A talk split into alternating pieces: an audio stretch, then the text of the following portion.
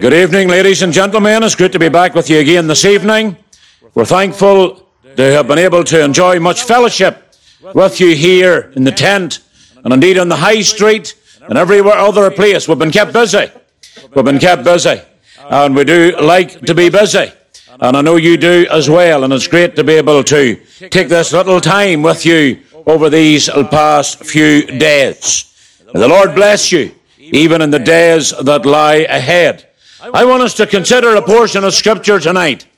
Let us turn together to the second book in your Bible. That is the book of Exodus. Exodus chapter three we want to consider this evening, please. Exodus chapter three. In fact, we'll not just contain our thoughts to a couple of words that we have in a verse in Exodus three. Maybe we'll even read from Exodus chapter two as well, please. The end of Exodus two, I believe, context is king. That is a little phrase that you'll hear if you ever listen to me preaching at all, and I would very much understand if you don't do that. But if you ever hear me at all, there's a couple of phrases that'll escape my lips over and over again. One of them is that there is a balance in everything. And the other one is, context is king. For the context, let us read the words that we read off in the end of chapter two. You'll find in your copy of God's Word, I'm sure, the little paragraph mark at the verse mark twenty-three.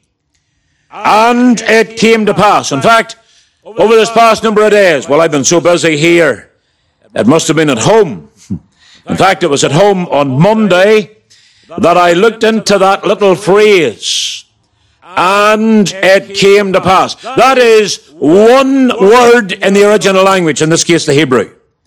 One word. A little Hebrewism that we often find repeated over and over and over again. I believe the Spirit of God placed it here in our Bibles, and you'll find that Hebrewism not just in the Old Testament, but also the New, to remind us that what we have here in our own mother tongue, think of this, folks. What we have here actually happened. We have this inspired history chronology of what happened back on this particular day. I want us to think this evening for a few moments about what happened a day in the life of this man of God. And it came to pass, verse twenty-three, of Exodus chapter two, in process of time, that the king of Egypt died, and the children of Israel sighed by reason of the bondage, and they cried. Look at this. I love the end of verse twenty-three. I could preach this verse, never mind the next chapter that we intend to. And they cried, but it doesn't end there. And their cry came up unto God by reason of their bondage. The inference is, now we'll see it much clearer in the next verse, but the inference is, there it's inferred, that God heard that cry. In fact, it's stated in black and white in the very next verse. Verse twenty-four, and God heard their groaning. And God remembered the covenant with Abraham, with Isaac, and with Jacob. God looked upon the children of Israel, and God had respect unto them. That's the context. Now, verse one of the next chapter, chapter three, tells us, Now Moses kept the flock of Jethro, his father-in-law, the priest of Midian, and he led the flock to the backside of the desert, and came to the mountain of God, even to Horeb.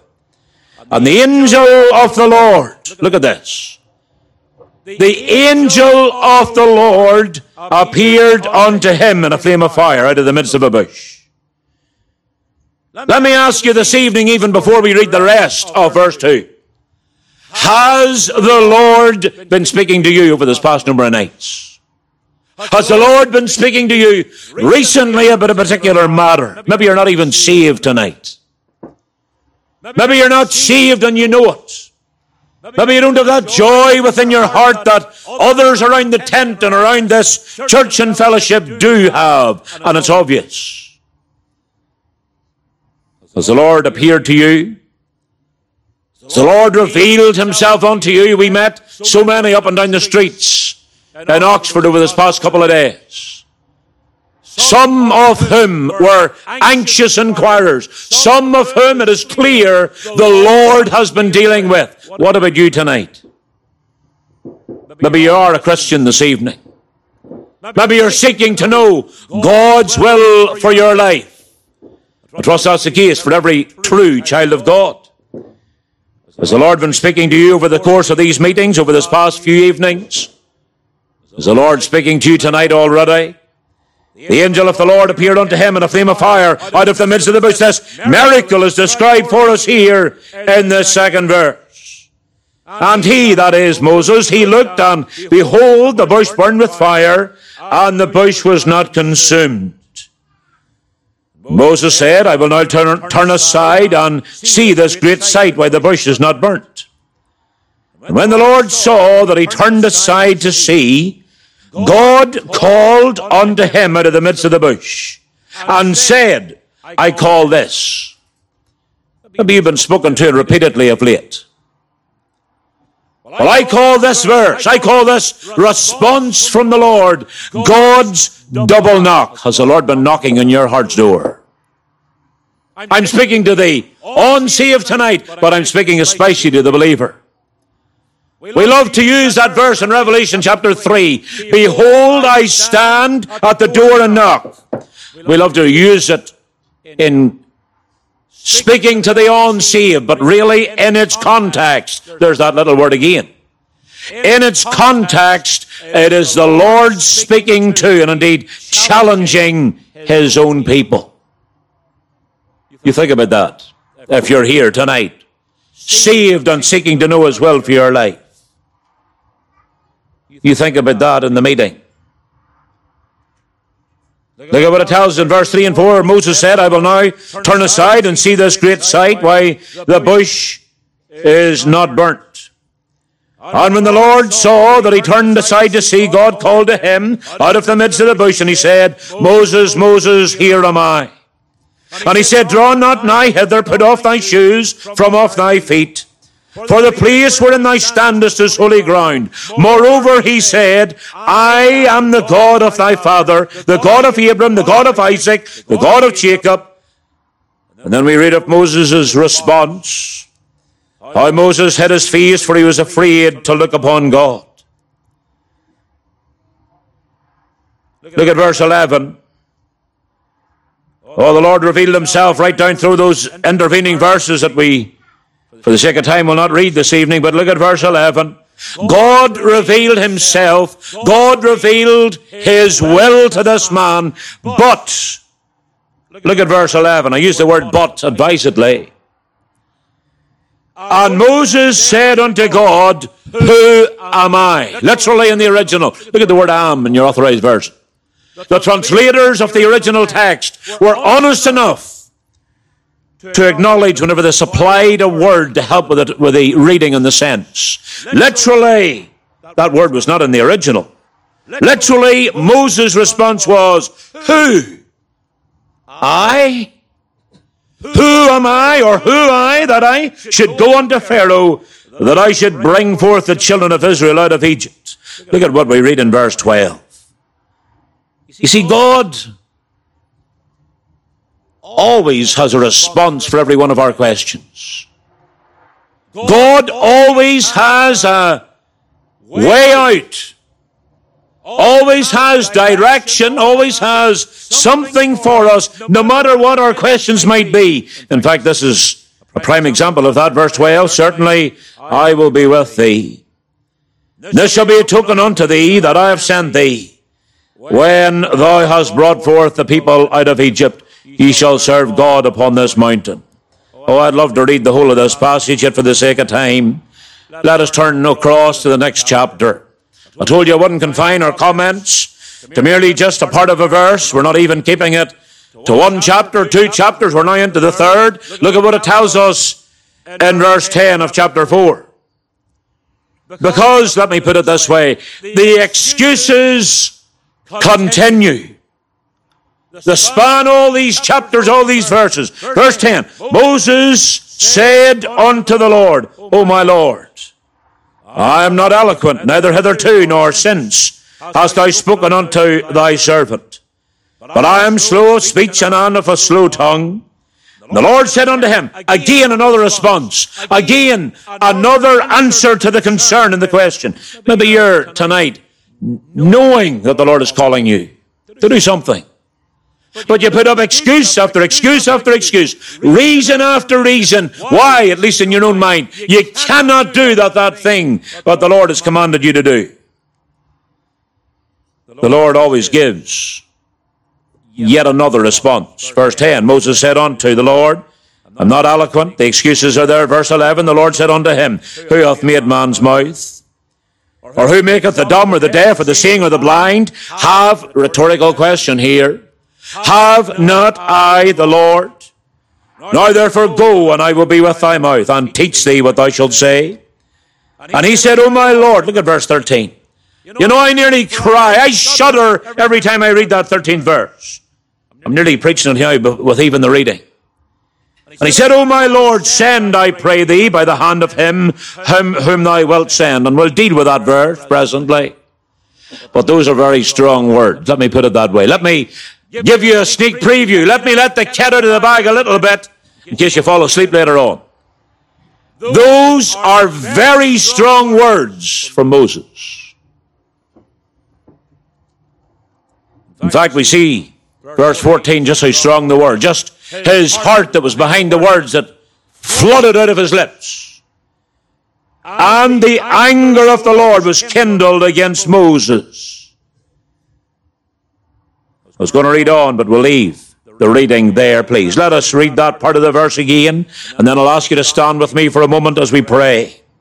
And the anger of the Lord was kindled against Moses. Let us change our position. Let us stand. We'll ask for God's blessing upon this, the remainder of the meeting, upon the preaching of his word. May the Lord speak to each and every one of us this evening, even as we come prepared to hear his word. Father, I thank thee that thou art one of our number tonight. I thank thee, Lord, that we can sing. We haven't sung it yet, but maybe we will. I stand amazed in the presence of Jesus the Nazarene, and wonder how he could love me, a sinner condemned unclean. Lord, I pray that thou might speak to some individual, or indeed individuals tonight. Speak, Lord, as thou wast speaking to this man of God all those years ago. Teach us lessons from this thy word. Lord, give us something tonight that we cannot escape, we cannot run away from. Jonah tried it and it failed. But Lord, I pray that thou would move us tonight. Move us in a mighty way. And Lord, I pray that thou would send us out of the tent at the end of the night, changed, and changed for the better. For thy glory alone we do plead. Amen. You can take your seats again, please. As we consider this portion of Holy Scripture together. You know, I thought about this. Over this past couple of days, I thought about this as we stand and labor and work and do all that we do here in this particular Oxford in England. And maybe you're wondering why I'm saying it like that. Maybe you're wondering why I'm referring it to as this particular Oxford in England. Because this evening finds us here. Sounds a bit like Beirut. If this was home in Belfast, we'd be taking cover. We'd think we're under attack. But of course it's Guy Fawkes Night. We don't do Guy Fawkes Night. We do the eleventh night. We'll do the fifteenth of August. Want to give a bit of balance there? Isn't that right, brother? We do different nights, but don't do this night. And if we heard all that sort of noise outside, we may be running for cover. Because here we are, but we'll not do that because here we are in Oxford, England. However, I want to tell you this evening about a baby boy that was born way over three and a half thousand miles away from here. Now, you're maybe wondering who that might be. Over three and a half thousand miles from this very spot. I measured it in Google Maps in my study on Monday morning as I prepared for this meeting today.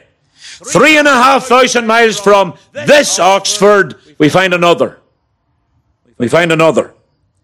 You see, this little boy that I'm telling you about was born in Oxford County in one of the southernmost parts of Ontario in Canada. In fact, on the tenth of February eighteen fifty-nine, over one hundred sixty-three years ago, Jonathan Goforth was born. Who has heard of Jonathan Goforth? I know that some of you have not only heard of him, but know more, I'm sure, about his life story than even I do. And I've read his biography. You see, all those miles away, over three and a half thousand, in a different Oxford, all those years away, young Jonathan Goforth was born. Now, there was nothing particularly remarkable about Jonathan or his early upbringing. He was the seventh of eleven children, born into a normal, is there any such thing as normal? A normal farming home. But it has to be said this evening that as we think about him, as we speak about him, it has to be said that the Lord had great plans for his life. Great plans that would not only touch the lives, but indeed the eternity, the eternities of tens of thousands of individuals, not only in his native land, not only in Canada, but worldwide. Worldwide. The Lord used Jonathan Goforth in a mighty way for many, many years. In fact, for the years of his seventy-seven years of his life, he died in October nineteen thirty-six. God used him in bringing the gospel of the Lord Jesus Christ to the people of China in the late eighteen hundreds and the early nineteen hundreds, in fact, right up to his death. And I would love to take time this evening. I would love to speak to you just now about how God used that man throughout his lifetime, throughout all the miles that he traveled. But I'm not going to do that. In fact, I'm not going to tell you anything at all about that man's ministry. But what I do want to tell you about this evening, because the Lord has impressed this upon my heart, what I do want to tell you about just now, and for a few minutes, and thinking of this passage of Holy Scripture that we've read together, is about how God himself called him into his work. Because I firmly believe it this evening that God is working with, and you are wrestling with him. I'm speaking to some individual tonight. I know that. Is God speaking and wrestling with you?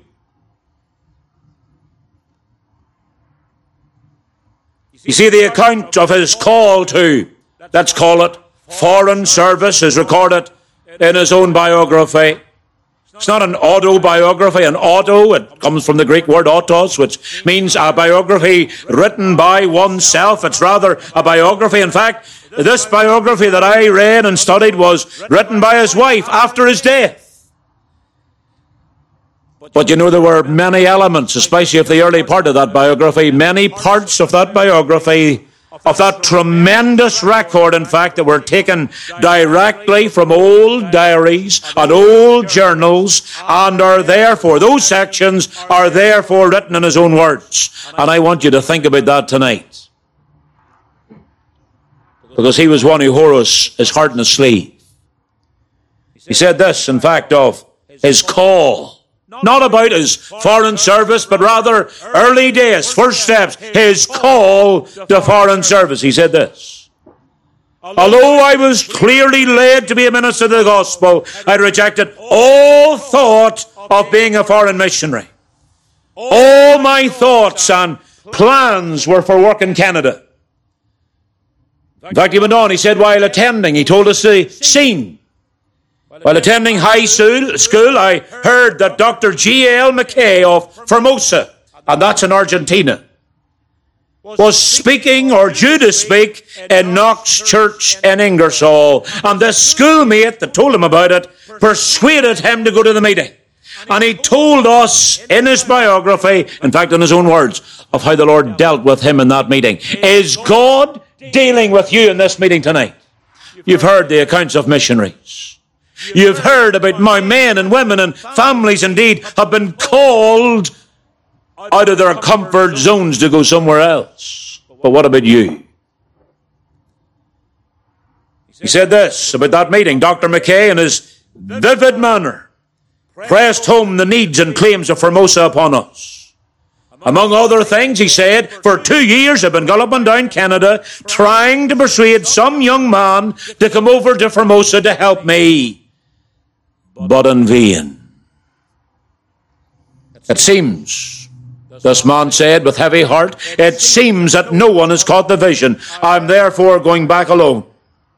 It'll not be long, said Doctor Mackay, or Mackay, it'll not be long before my bones will be lying on some Formosan hillside. To me, the heartbreak is that no young man has heard the call to come and carry on the work that I have begun. As I listened to those words, said Jonathan Goforth, I was overwhelmed with shame. Had the floor opened up and swallowed me out of sight, it would have been a relief. And this is the line that caught me. And the shivers have gone up my spine now as I think of this line. Now, these words weren't written for sensationalism. These words were written by Jonathan Goforth in his own journal for his own eyes only. But his wife uncovered them after his death. You think of that. They weren't written for others. But he said this, as he listened to those words, there was I, bought with the precious blood of Christ, daring to dispose of my life as I pleased. Now you think about that. He stood at the open air today and we told as many people as would listen, as many people as were in earshot of our voices, about how my Savior paid the ultimate price. And we know the gospel records. We know the detail that Luke and others enter into. We know how my Savior paid the highest cost possible. Do these words not mean something to us tonight? There was I, bought with the precious blood of Christ, daring to dispose of my life as I pleased. I heard the Lord's voice saying, who will go for us and whom shall we send? And I answered. In the quietness of his own, quietness of his own heart in that meeting, in that school, here am I, send me. From that hour, he went on to say, I became a foreign missionary. Now, he didn't go immediately. I thought about this over this past couple of days. He didn't pack his bags. He didn't book tickets. He didn't move immediately. But his heart and his mind was changed. He was steadfast that he was going. It took a long time for that to work out. What stage are you at tonight? Have you resolved, as he did, those words, here am I, send me? Or are you still holding back? From that hour, I became a foreign missionary. I eagerly read everything I could find on foreign missions and set to work to get others to get the vision that I had caught of the claims of the unreached, unevangelized millions on earth.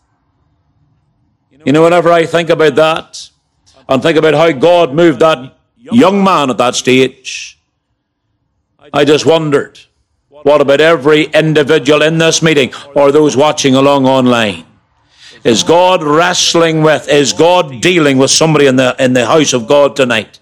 Is God dealing with someone? Maybe we heard earlier about someone who got a link sent to them by their sister.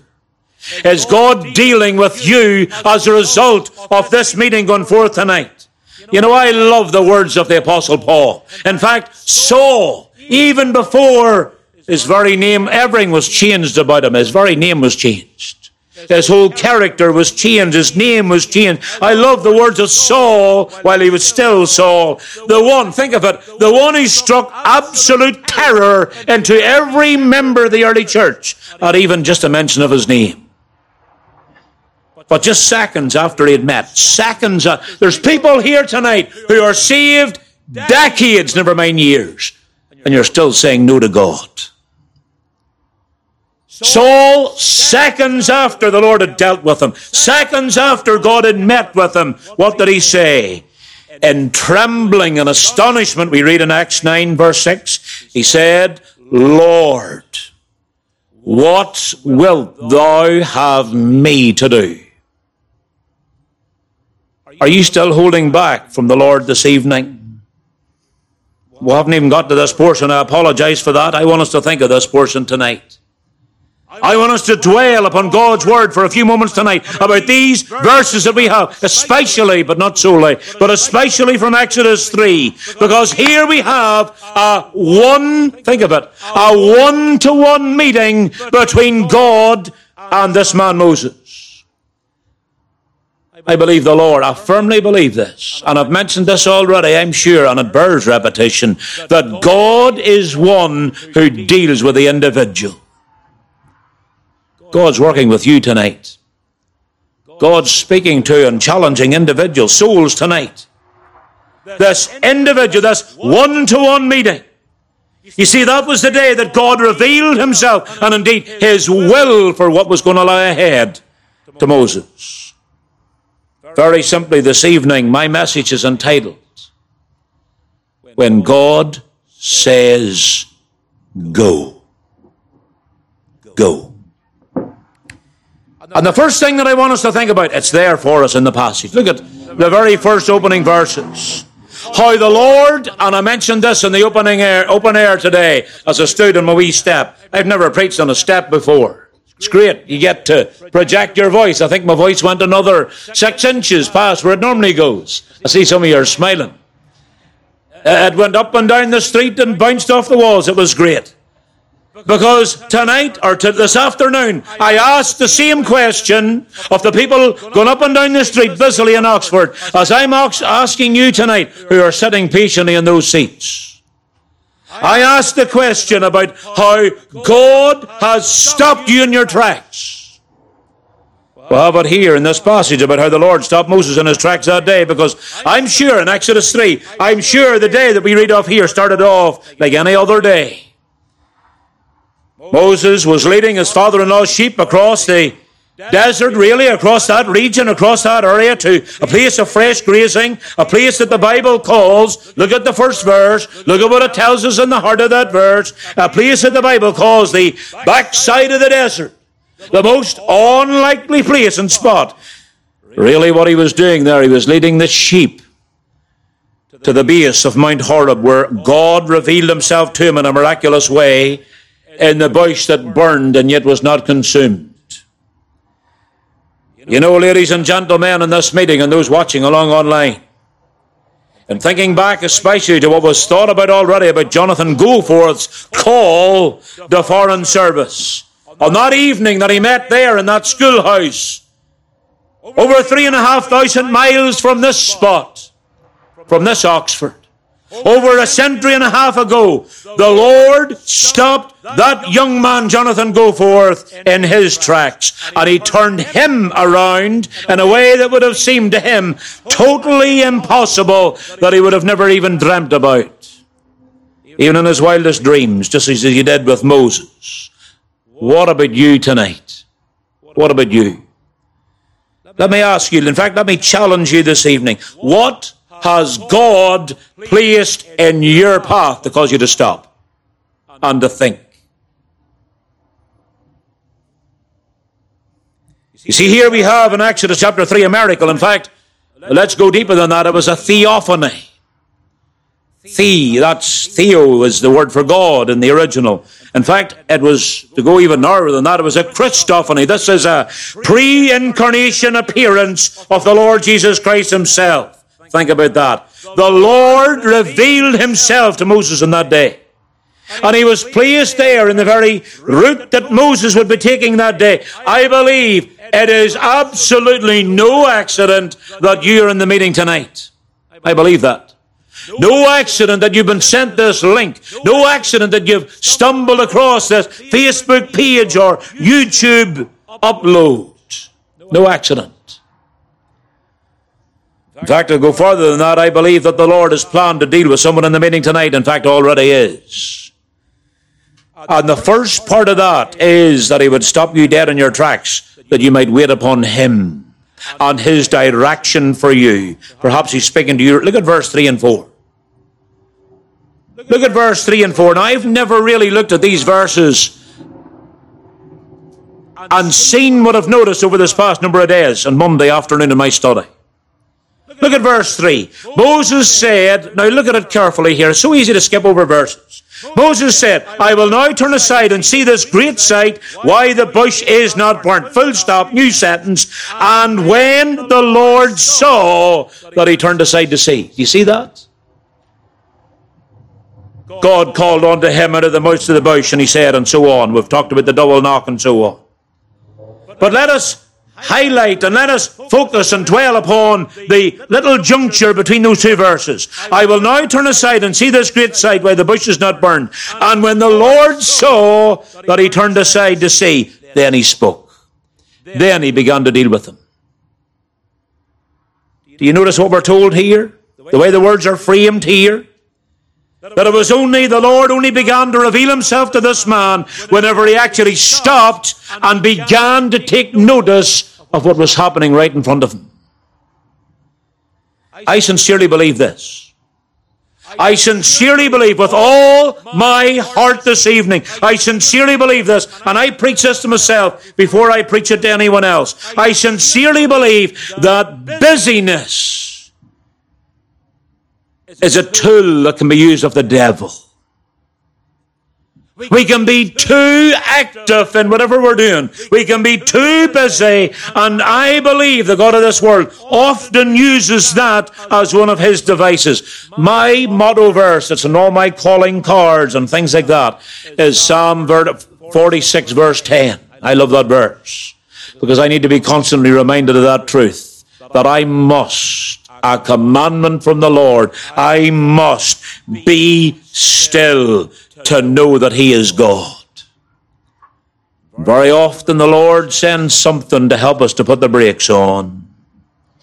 And I have to be honest with you that even in my own personal testimony, and I've shared it with many over this past couple of days, yet again, as always seems to happen when we come over here, that is what I personally was doing for many, many years. In fact, I used my own busyness. Even before the meeting started tonight, I spoke to one of the brethren and told him of this. My own busyness, my own involvement in certain aspects of the church. I was a youth leader for around a decade, and I used that to effectively, to my shame this evening, say no to God as he was challenging me about coming into Bible college and study for the ministry. To my shame, I say that. In fact, for around four years, I said no to God before he finally broke me on one occasion through certain means and through certain things that happened. Through a man actually passing away and dying in my very arms, showing me the fragility of life, before I finally yielded and said okay to God and applied and all the rest of it. Let me say it again. Let me ask it again. What does it take to stop you in your tracks? What does it take to cause you, as Saul did, we've thought of him already, in fear and trembling to cry, Lord, what wilt thou have me to do? The greatest ability that we could have for the Lord is availability. That's a cliche that we often use. Don't let it be a cliche, but let it sink into your heart. Oh yes, the Lord stopped this man in his tracks, but there's something else here too. God had a particular plan. God knew exactly what he was going to do. You see, there's no plan B with God. He knew what he was going to do. In fact, that's why we read so many of the verses here. We have much detail given to us, especially in chapter three, but also in chapter four as well, of what God had planned to do. He had planned everything, absolutely everything, every detail to the letter. The Lord had planned it all. He knew what he was going to do. He knew how he was going to do it. He knew when he was going to do it. But fundamental and central to God's perfect plan for his own people was that he would use this mere man. And you know, that thought humbles me. That thought causes me to stop and think and take note and take stock, because fundamental to God's plan and his purpose, that he was going to use someone, going to use Moses as his human instrument. We always find that to be the case. That God is pleased to use the human instrument. You know, it humbles me to think about that. What about you, personally, humanly speaking? What about you today? Perhaps the Lord has been challenging you for some time now about a particular task. You've heard a lot of detail about needs, about open-air ministries, about works in other countries, other lands, other nations. You've heard about needs. You know, and it's so easy to point the finger at others and say they would be ideal for that task, they would be ideal for that task. But what about you? What about yourself? What about me, Lord? What wilt thou have me to do? Perhaps you think that there's nothing that you can do for the Lord. Oh, I think about a particular lady that I heard about, a true story. And this lady really, really was burdened to do something for the Lord, but she could never think of what she could do. And she asked her friends, and she asked those in her church, what could I do for the Lord? And they really dismissed her, because she had a problem. She had a serious problem. She had a disability. She was totally blind. And she couldn't write hymns like Fanny Crosby. And she didn't know what she could do, and she, she really questioned her usefulness to the Lord, and actually fell for a period of time into uh, into uh, despair and despondency about it all. But then she came up with a plan. She lived in a big city, a business district in the city, and there was a lovely park nearby her home. And this was her plan. Would you hear this? This is a stroke of genius. Every day, especially a good weather day, she took her white stick and her, her cane, as you would call it in the States, and she made her way down to one of the lovely wee park benches in the middle of that, in the middle of that green area, and she sat down plump right in the middle of one of those park benches and simply waited. Where do you hear this? This is brilliant. I thought this was class. And she waited until some of the office workers or some of the people from nearby came along and sat down beside her to eat their lunch or to take their break. She waited a wee minute till she was settled, and then she produced a gospel tract from her bag. And she didn't tell any lies here, but she maybe didn't tell the whole truth of why she was there, her motive. But she didn't tell any lies. She spoke to the person beside her, and she would have introduced herself to them as someone who was completely blind, and she said this: someone has given me this little tract, now, or this little leaflet. Now, that wasn't a lie. And then she said, you know, I have a problem. I'm totally blind, and I can't read it myself. Again, that wasn't a lie. And then she made a request to that person, whoever it was. Would you please do me a favor and read what it says on it? How could you refuse such a request? And of course that person, even though they might have only had ten or fifteen minutes of a break, they would have read that little gospel tract, that little leaflet, that little whatever she had in her handbag from cover to cover. Then, of course, that lady would have made comment on how great that story is and how wonderful God's love is. And then she would have left this little comment.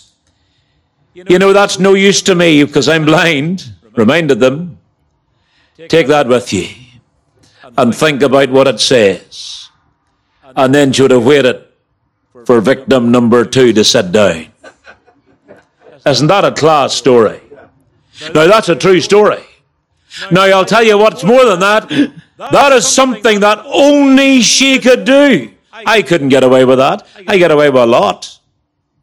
I get away with a lot. I can speak to people, and I can stand today and have them here ten yards, twenty yards, thirty yards, that way and that way. I can get away with a lot. I couldn't get away with that. But let me tell you more. What may I tell you this? There's something that you can do for the Lord that nobody else in this room can do. There's something that you can do for the Lord that the Lord has equipped you for. In fact, with her, what was she equipped? By equipping her, by taking away faculties from that particular lady, he gave her opportunities that nobody else would have. And I firmly believe it, that there's people in this tent tonight, there's people watching along online this evening that can do something for the Lord. something for the Lord that no one else can do. You will meet individuals. You will have opportunities. You will be in places that this preacher or Pastor Merlin or any of the other pastors are full-time or part-time or whatever. I don't believe in part-time service, but any other worker will ever have. What about you tonight? You know, it's so easy to point the finger and say, they should. Whereas all the while, there's three fingers pointing back. What about me? What if, what if I should? What's the Lord speaking to me about? What's the Lord challenging me about? You think about Moses here. I think sometimes we get a view of Moses. We get a skewed view. We get a false view. We think he's this young whippersnapper, this young lad running about. He was a man of eighty years of age. We often make appeals from pulpits like this and others for the young people, and we do need the young people. I played rugby for a long time. You mightn't think that looking at me. You'd think I maybe was a tiddlywinks player or played something like that or whatever. No, I played rugby for a long time, representative rugby as well. I played for my regiment and my battalion and my local club as well. I played rugby. I loved it. I loved it. In fact, one year they asked me to be captain of a particular team. And I'd learned a lot up until then about rugby, but that year I really learned something, and this is what I learned, that a team involves youth and speed and strength and all the rest of it. Yes, it involves all that, but somewhere in the middle of the back line, I want somebody there with a level head, youth and experience. Somewhere in the pack, yes, I want young men that are quick and strong and all the rest of it, but somewhere in the pack, I want a man of experience, a cool head. Sometimes we can look at the young people and we can say, there's nothing for me to do because I'm no longer young. I believe there's something every single one of us can do, regardless of your age, regardless of your condition, regardless of thinking of that woman who went down to that park bench every day that she was able. Even with a disability, the Lord can use that. We can turn that around for Him. There was Moses, a married man, settled down man, a man with a family, a man with a job, a man of eighty years of age. And if you want proof of that, you'll find it in the canon of Scripture in chapter seven, verse seven. Moses was fourscore years old when they spake unto Pharaoh. We'll sometimes forget those truths. Everything was just going right for him. He was even, as we read in Exodus two, verse twenty-one, he was even content with his life. That's the very word that the Spirit of God uses. Content with his life up until that time. But yet the Lord chose, in His perfect will, His plan, His purpose, to use this man. I want you to turn, please, to First Corinthians chapter one. It's so clear there how God's ways are better than ours. First Corinthians chapter one, we read right from twenty-two, verse twenty-two, right through to the end of verse twenty-nine, about how that is the case. In fact, look at verse twenty-five, what it tells us there. First Corinthians chapter one, verse twenty-five, I trust you found the place. Tells us there this lovely truth that we can hang on to. It says this, we can hang everything on this. The foolishness of God is wiser than man. Is God calling you? The weakness of God is stronger than man. Is God calling you? For we see your calling, brethren, verse twenty-six, how that not many wise men after the flesh, not many mighty, not many noble are called. But, look at verse twenty-seven, it's there. But God hath chosen the foolish things of the world to confound the wise. And God hath chosen, I love that little phrase, that turn of phrase, God hath chosen, twice in that verse. God hath chosen the weak things of the world to confound the things which are mighty. And base things, that means simple. Base things of the world and things which are despised hath God chosen. Yea, and things that are not to bring to thing, not things that are. And there's a reason for that. God does everything that He does for a reason. And the reason's in verse twenty-nine. Do you see it? That no flesh should glory in His presence. For God's glory tonight, is He calling you? What about you today, dear believer? Are you, and I challenge myself here more than you know, am I sensitive to His calling?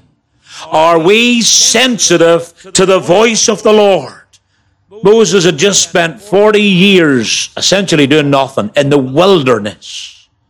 Doing nothing. Doing very little of note in his life for the Lord. Yet right here, right now, he's been commissioned with the greatest task. I thought about this. The greatest task that any Jew has ever been commissioned with, either before or since. You see, God's ways are perfect. What about you today? If he's calling you, he's calling you for a reason. Oh, we'll better move on and just think about our last point here. We've thought about how the Lord stopped this man of God in his tracks that day, about how God had a perfect plan, a perfect purpose. He knew every detail. But I want us to think this evening in closing about how the Lord is indeed grieved. Would we want to grieve the Lord?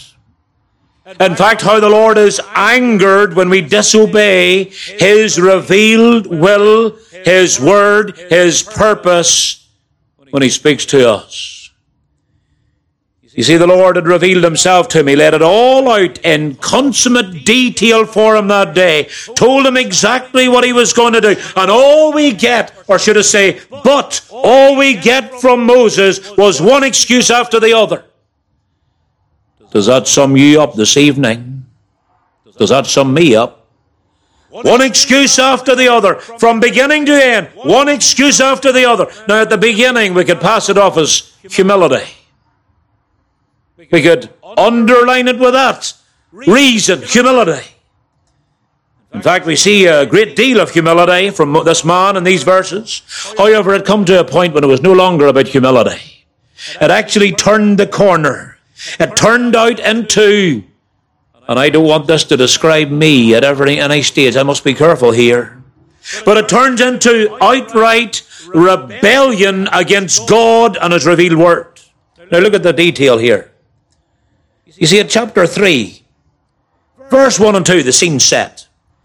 Verse three and four, we have really Moses speaking to himself. He He turns aside to witness this great sight, this miracle. In verse four, the Lord, think of this, the Lord speaks to and reveals himself to Moses for the first time in his life. eighty years of age, this is the first time the Lord's ever spoke to this man.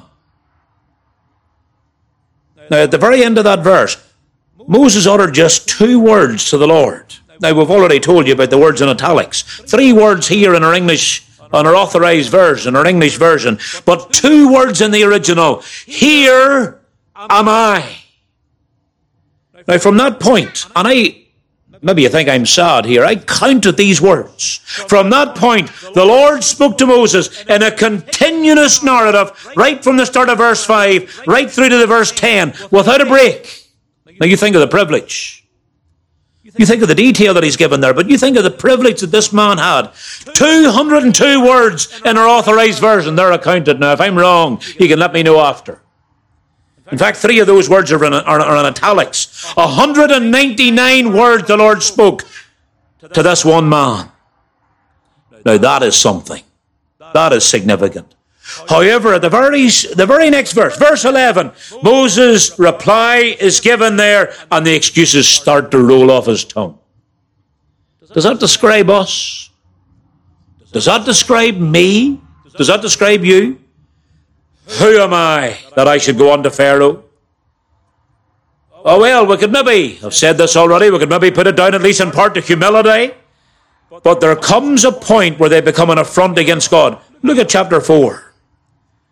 Moses answered and said, but, but they will not believe me. Why is it with man we always have a but? But, dare we question the omniscient, all-powerful God? So often we do. In fact, we find the Lord's patience was still holding up with Moses to that point. He gave him an answer to every word. Notice that in the reading. Every concern, every question, every thing that was thrown up there, God gave a brilliant response to it. A perfect response. Isn't that right? But look down to verse ten. In fact, verse ten to sixteen. But look at verse ten. Because Moses raised another issue, that of eloquence. Verse eleven, the Lord revealed, or the Lord gives a, a lovely reply to it and deals with the concerns, followed it up, really, when in a command there, a black and white command. In verse twelve, now, therefore, go. He underlined it. This should have been it. Okay, I've dealt with every concern. I've dealt with every issue. I've dealt with every problem. You see the way the words are framed? Now, therefore, go. That's the title of our message tonight. When God says go. But, and here's where the real but lies. And I'll tell you, whenever the Lord showed me this in the study on Monday afternoon, Monday morning, I have to admit to you, it affected me so much I just broke down. Because Moses went too far. Have you gone too far? Look at verse thirteen. Moses went too far in that very next verse. God had put an end to the matter there. Now, therefore, go. In fact, he supplied more there. I will be with thy mouth. I will teach thee what thou shalt say. But then he went too far in verse thirteen, and I've never thought of that before. You see, effectively here, what was Moses saying? Let me boil it down now. There's not a lot of words here, but let me boil it down to even fewer. He was really saying to God, the omniscient, all-seeing, all-knowing God, send someone else. Does that describe the way we treat God at times? Now, whenever the Lord dawned this upon me, I, I, I broke down. Because I thought about that. I dwelt upon that thought because it dawned on me that this is essentially today, in essence, one of the main problems with the missionary enterprise of the church today. In twenty twenty-two, I believe this. What is the main problem that we face today? Is it new laws coming in about hate speech? No. Is it new conversion therapy ban? These things are not good, but that's not the main problem. Is it problems with local authorities, local councils, local police stopping open airs and things like that? I believe those are not the main problems that we're facing today. Is it communist countries closing things down, making missionary enterprise almost impossible? It's not even that. I'll tell you what the problem is. It's ordinary, everyday Christians such as you and me, effectively, look at the verse thirteen again, effectively telling God to send someone else. I believe that's the real problem today. Pointing the finger at others as we say to God, send someone else. In fact, it's only then that we read God's justified response from verse fourteen right through, and we don't have time to deal with that all. About how the anger, not just the displeasure, not just grieved and, and, and small lettering, not just something minor, but the anger of the Lord was kindled against Moses. But let me say this this evening, friends. Even in that, there was a future for Moses in the Lord's work. Maybe you feel you've gone too far. You've said no for the final time to the Lord. I believe tonight is an opportunity, a gold-plated one. What will you do? How will you respond? Will you say no to God yet again in this meeting? Or will you submit to His perfect will for your life? Will you say no to God? May the Lord forgive us for such response. Or will you say, here am I, send me? May the Lord bless what has been of Him this evening. May the Lord bless His word to each of our hearts. Thank you, Pastor.